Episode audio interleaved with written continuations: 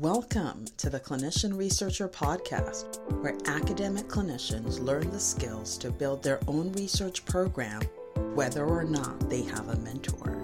As clinicians, we spend a decade or more as trainees learning to take care of patients. When we finally start our careers, we want to build research programs, but then we find that our years of clinical training did not adequately prepare us to lead a research program. Through no fault of our own, we struggle to find mentors, and when we can't, we quit. However, clinicians hold the keys to the greatest research breakthroughs. For this reason, the Clinician Researcher podcast exists to give academic clinicians the tools to build their own research program, whether or not they have a mentor. Now, introducing your host, Chelsea Onwuemene.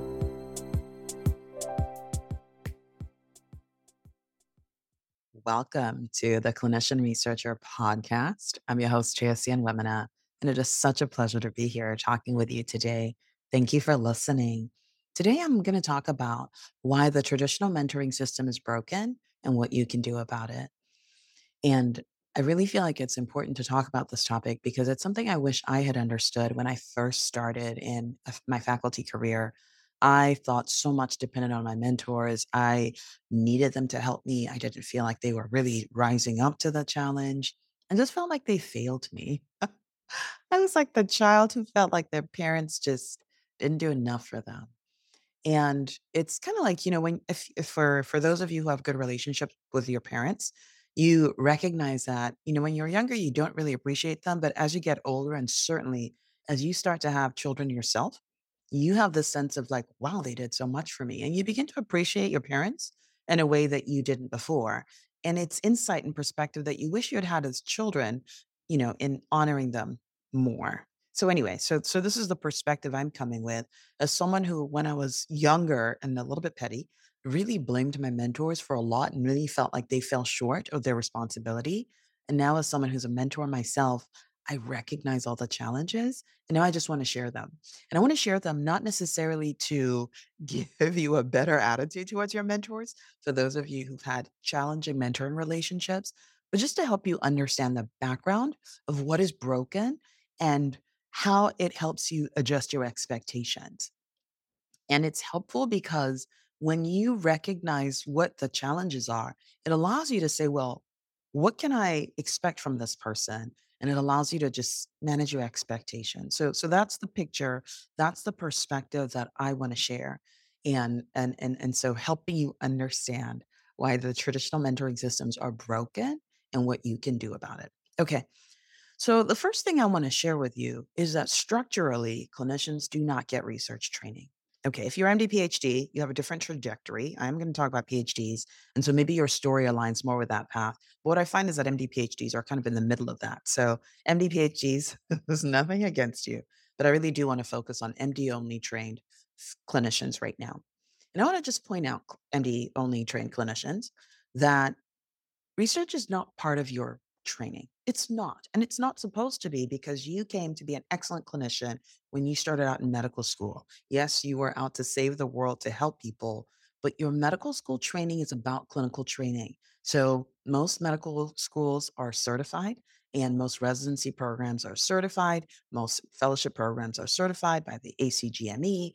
And I think undergraduate medical programs are, are uh, certified by the LCME and the graduate medical education programs, the residencies and fellowships are certified by the ACGME. So there are competencies that you need to meet for each to be certified, for each program to be certified. So the competencies are really around clinical care. Okay, this is really important. A really important foundation to lay is that your training was always about medical care in the first place.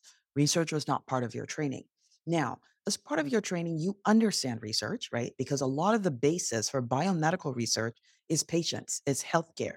Every advancement that we're making in biomedical research is about helping the patient. It's about helping the patient be better. It's about helping improve outcomes. And although sometimes it's challenging for us to trace back these efforts all the way to, um, all the way to like the Drosophila for those who are working on fruit fly experiments, it's hard for us to make those connections. But at the end of the day, the whole goal is to move us towards better care for for patients, right? So biomedical research, I'm focused on biomedical research because there's other research that does not necessarily improve patient outcomes, but biomedical research, we understand as clinicians because, hey, we're at the forefront of patient care. And yes, we understand that a new drug that really enhances glycemic control in patients with diabetes is important. Okay, clinicians, I want you to understand that your clinician education was really about clinical care. Okay, you understand research because to some extent you understand the basis for research, but research training is a very, very defined skill set that usually is experienced by our colleagues, the PhD researchers. Okay, I'm to pause now. I'm to talk to you about PhD training. PhD training is really focused on research. And this is an important thing to understand. I know it's intuitive. It's like, oh, yeah, PhDs, go get research training, got it. But I want you to understand that they come to, to research, they come to life with a totally different perspective.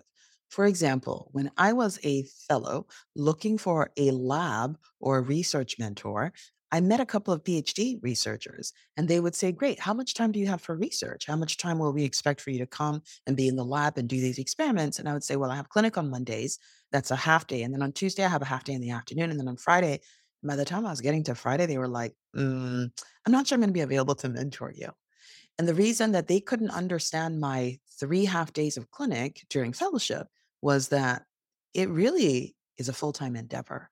And anybody who doesn't have a full time commitment to a research endeavor is not really going to be able to move very much forward.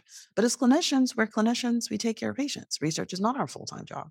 So, anyway, so letting you know that researchers come to research from a different perspective. Okay, let's talk about PhD training you start out maybe getting a little bit of research training in your pre-doctoral years. You say, "Hey, I think I want to do I want to be a PhD researcher." And in your undergraduate education, perhaps if you had a good guidance counselor, they would say, "Are you sure you want to do research? Why don't you do a little bit of, you know, a pre-doctoral type experience? Get a little bit of research under your belt and see if this is actually what you want to do." So in the course of that, similar to what medical students do, they do maybe a year, no more than 2, and they're like, "You know what? I really wanna do this research program." And so they apply, and they go into their their PhD program. Okay, they go into their PhD program, and then they start out, first of all, doing qualifiers, so they're doing the basic info basic understanding of biochemical things, depending on what they're going into for their PhD, and then they take their qualifiers. And their qualifying exams are to say, wow, you have attained a sufficient level of expertise or knowledge to actually do your research. And so the qualifiers, that whole experience, probably can get them to one to two years of their research program, potentially. But anyway, in the process, though, they're not just like learning things, they're actually actively participating in research. And in this way, they're not really like leading anything yet, but they're going from lab to lab, you know, having an experience of like, oh, okay, this might be a lab I want to participate in. Great. Okay. And so they're doing a little bit of research. And then they choose their lab. They say, This is a lab in which I'm going to pursue research, or their program of study for those of them who are not in the lab. Like, this is the program of study in which I'm going to do research. They choose that lab. And then for about four to six years, they're focused on just research training. They start out on the project of maybe a senior graduate student in the lab. They help them finish their project. So, in that way, they're not necessarily leading research. I mean, they're leading their own project, but what they're not doing is leading the big picture, right? They start off kind of like in a participatory role. And then they start to get graduated responsibility.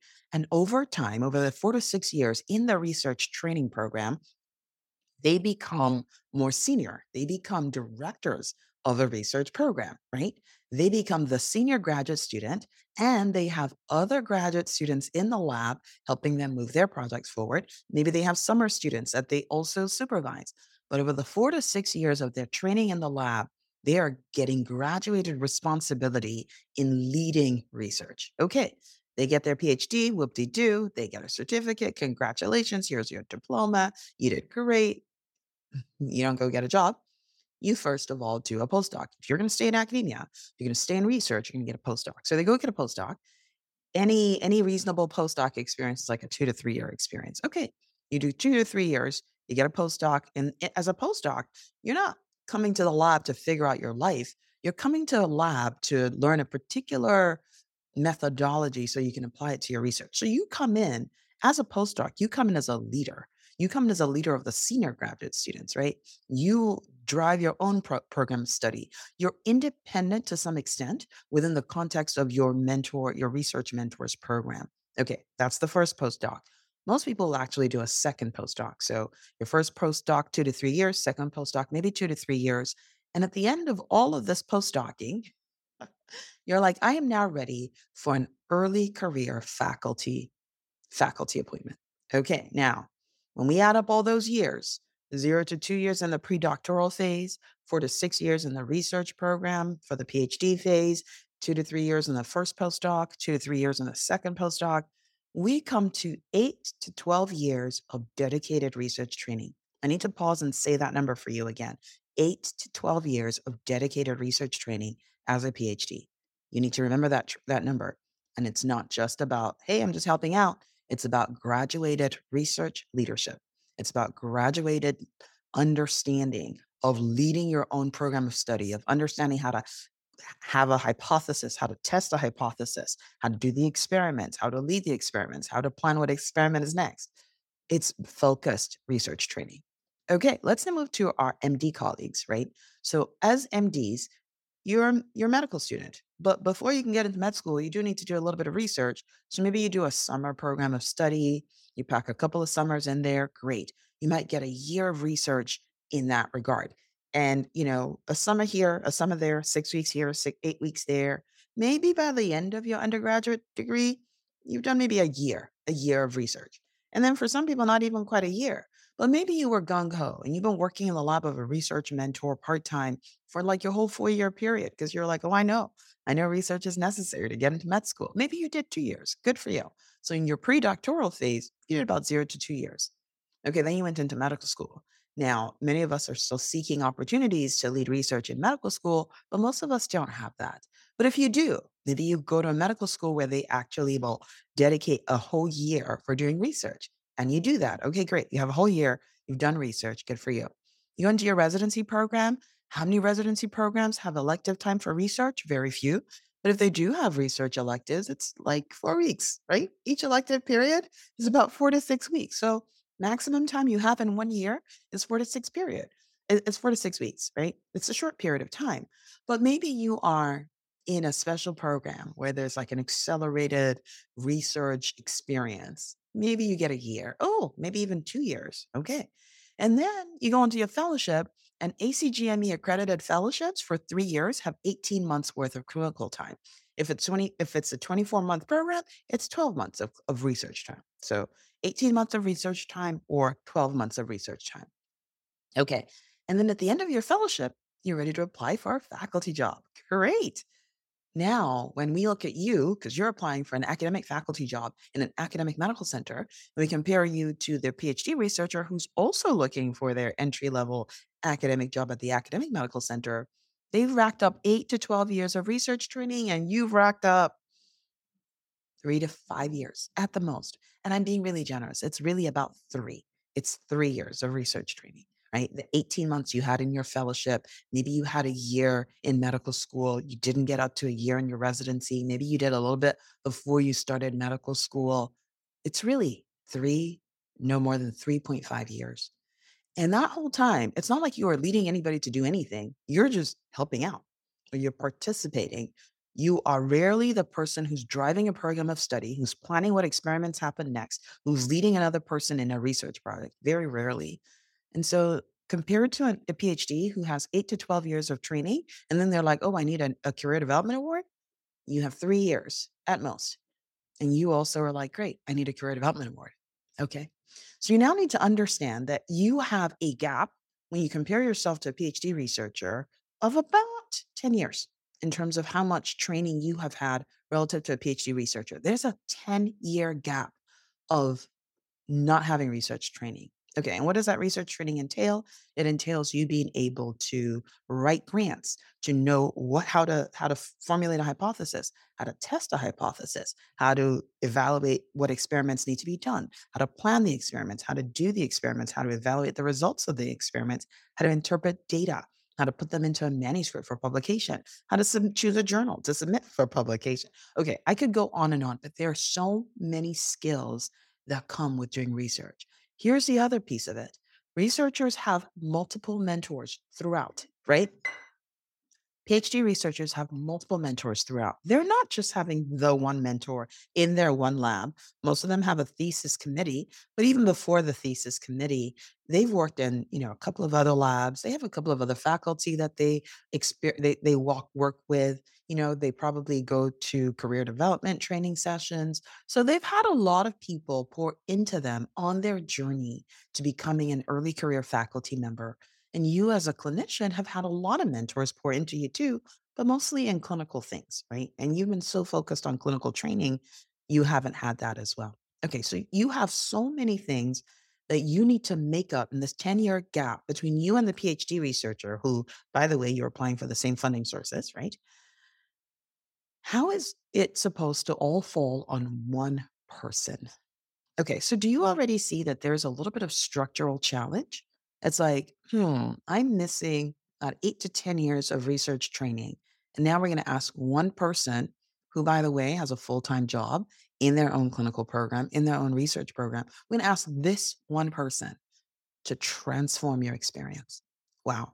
That, number one, is the biggest structural challenge. That there is so much of a gap in a clinician's research training experience that it is overwhelming to ask one person to do it when for researchers, it took a whole educational system to get them that information, to get them that training. So already you can see that the challenging task before a mentor is very daunting. That's number one. It is an overwhelmingly impossible task. I'll tell you the truth. It's an impossible task for one mentor to undertake the work that a whole system of education undertakes to support research training. That's number one. Okay, that took a long time. The rest of it will be shorter, I promise. Okay. So, what I want to leave you with at the end of that is that clinicians actually have a massive gap in their research training. It's huge. It's it's a cha- it's a chasm. It's huge. It's gargantuan. And to ask a mentor to bridge it is is a fool's errand. okay, let's stop there. So, you want to lead research because you're so awesome and you can, and you know that your work is going to change the lives of patients. Kudos to you for the work you do. But you've got a lot of needs. You've got a lot of career development needs. Number one, you, you need to learn to do the research. You need the research methodology training. Number two, you need to learn to lead the research. So, hey, newsflash, you're not going to be doing all this work yourself. You've got other things to do, but you're going to develop and train people to be able to lead research. So, you do need to be able to learn to lead a team. You need to learn to you know, do all the things associated with managing people. Okay. You also need to do all the stuff regarding grant writing. I know that gets a lot of press, but there's a lot beyond just grant writing. And now you're getting an understanding of all the things you need. And then you know what? You're a human being. And maybe you have a significant other and you're navigating the challenges of a two a dual career relationship, you know, and especially if you're a two physician household. Wow, you're like, how do we do this and manage our children or, or maybe you're an early parent and you have young, young children at home. You need a little bit of mentoring as far as how do you navigate that, right? Or maybe you have an elderly parent that you're taking care of at home. Those are some things that you might not want to talk to just everybody about, right?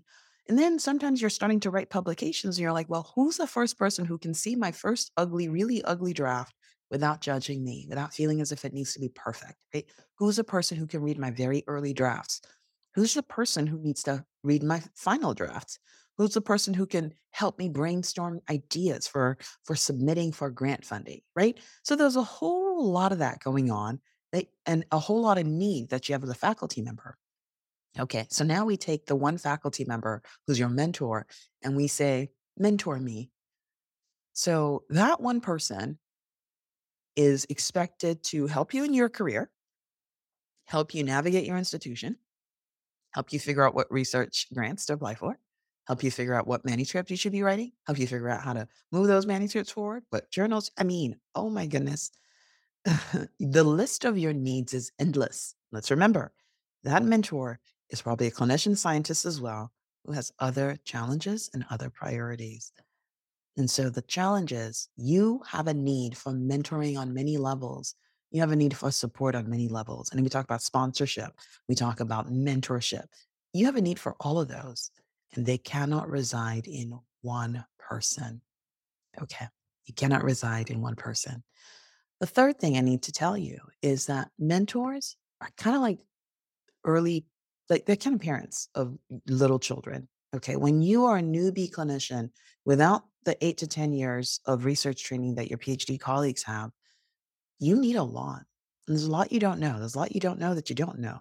Right. And so it really is like a parent who has a newborn, a newborn who's like, help me, mentor, help me. I want to meet with you every week. Help me, mentor. I also want to talk to you by email every day. Help me, mentor. I want to text you daily.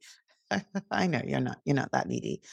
But but you know, some of us were. I I I was a needy mentee. I really was, but I needed so much. And the only person I knew was this amazing mentor who was so lovely and and she would answer all my questions. And I would be in her office for hours just talking about how it was all not working, right? We didn't even talk about your need for clinical mentoring as you're leading a, re- a clinical program. You need a lot, and your mentors are overwhelmed. They're like the parent who doesn't sleep at night because their babies are always crying. And that's like, you're just one mentee with so many needs. And what if they have two? What if you have three? It's like having triplets. Oh my gosh, it feels so overwhelming. I don't even want to think about it. But it really is like, you know, if you think about the picture of a diapering parent, that's the picture of a mentor of an early career faculty who has huge deficits in their research training. Okay.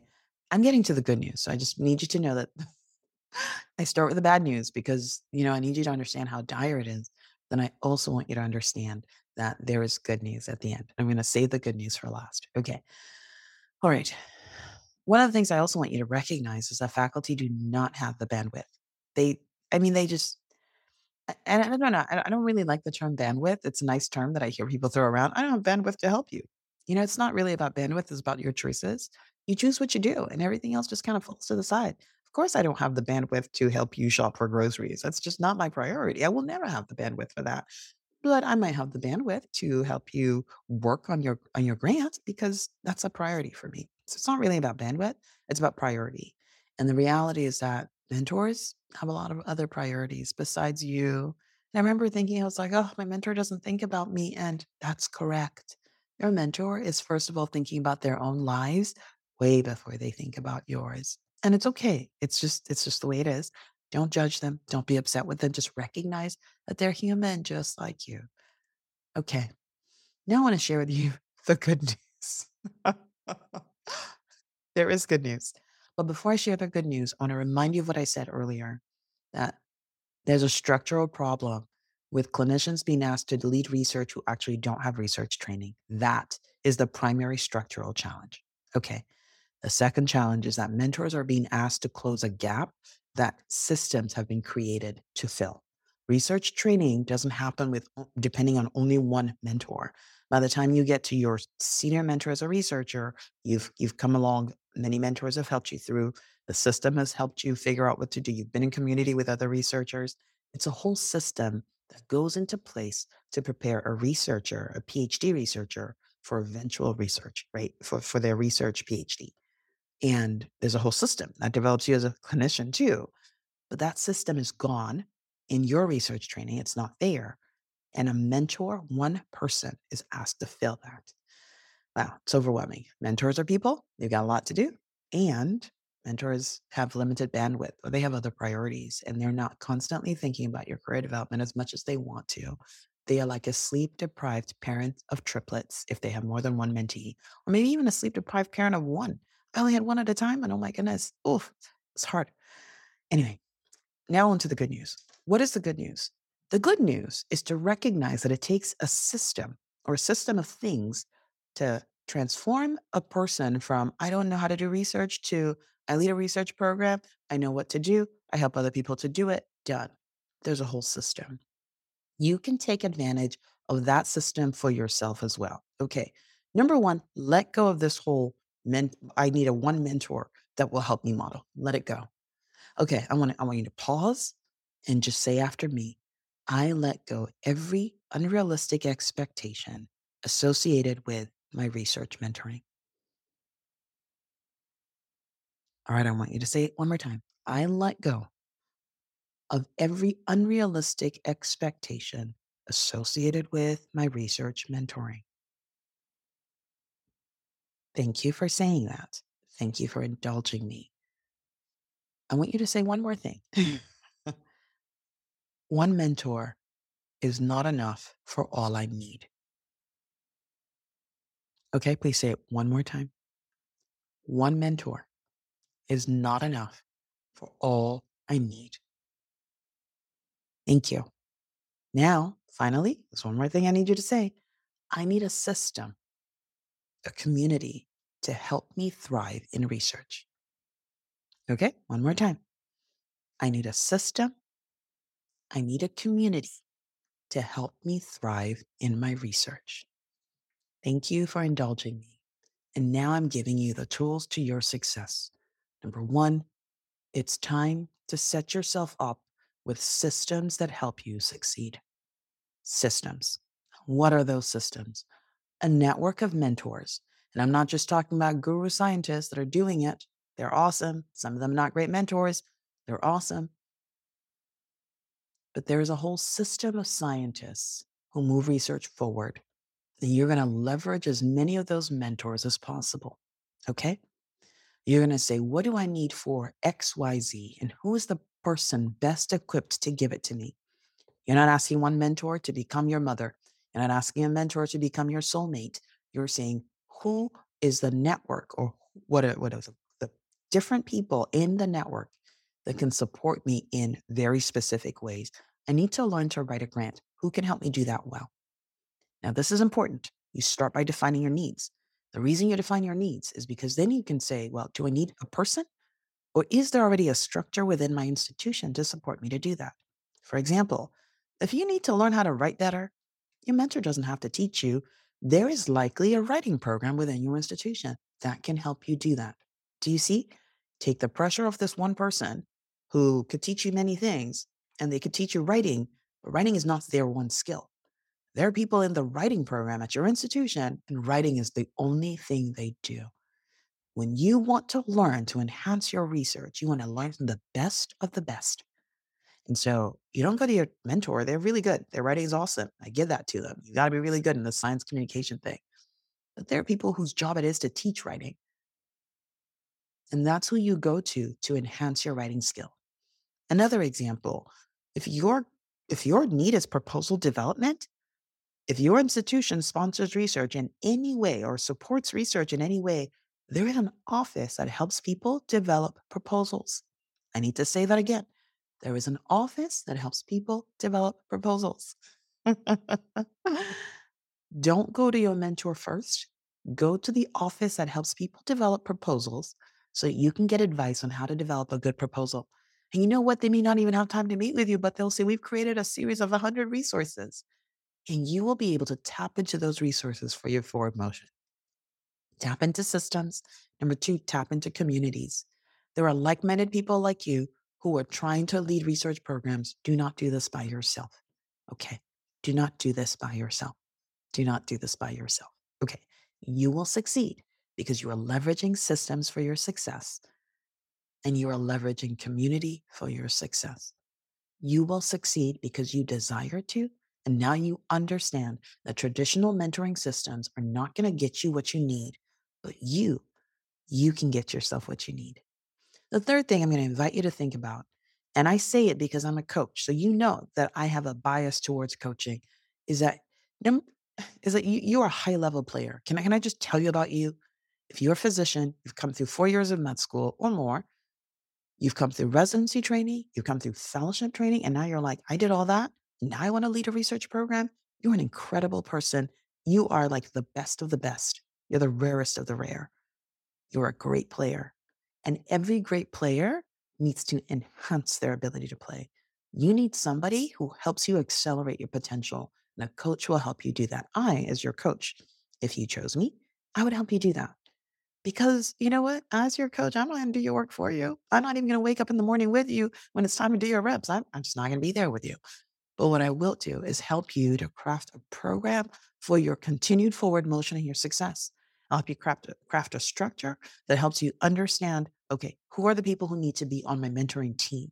Who are the people I need to fire from the mentoring team? That sounds kind of harsh. Who are the people we need to let go of respectfully from a mentoring team because maybe they tear us down?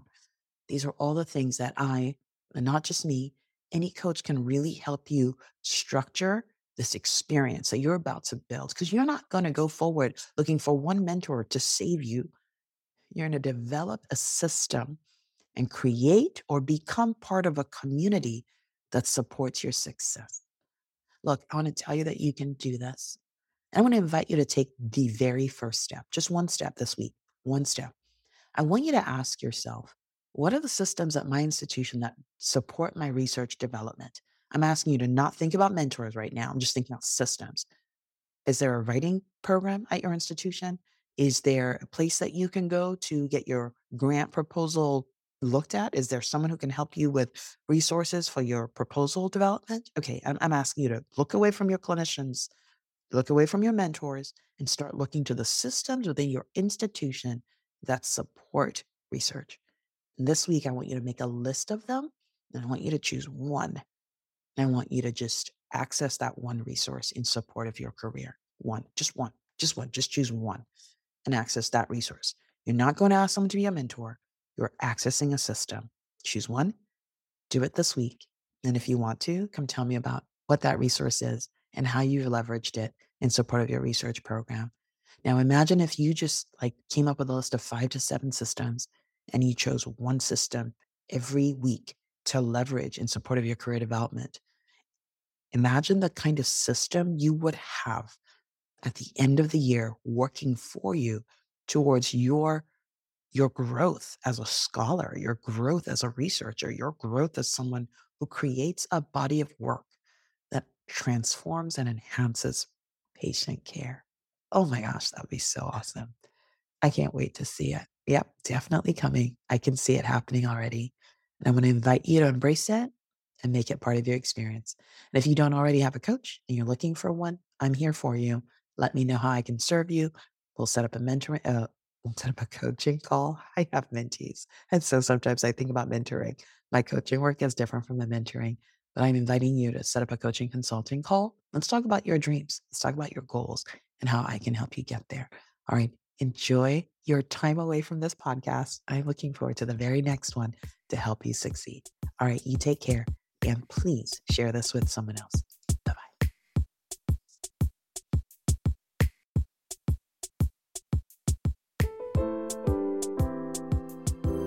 Thanks for listening to this episode of the Clinician Researcher Podcast, where academic clinicians learn the skills to build their own research program, whether or not they have a mentor. If you found the information in this episode to be helpful, don't keep it all to yourself. Someone else needs to hear it. So take a minute right now and share it. As you share this episode, you become part of our mission to help launch a new generation of clinician researchers who make transformative discoveries that change the way we do healthcare.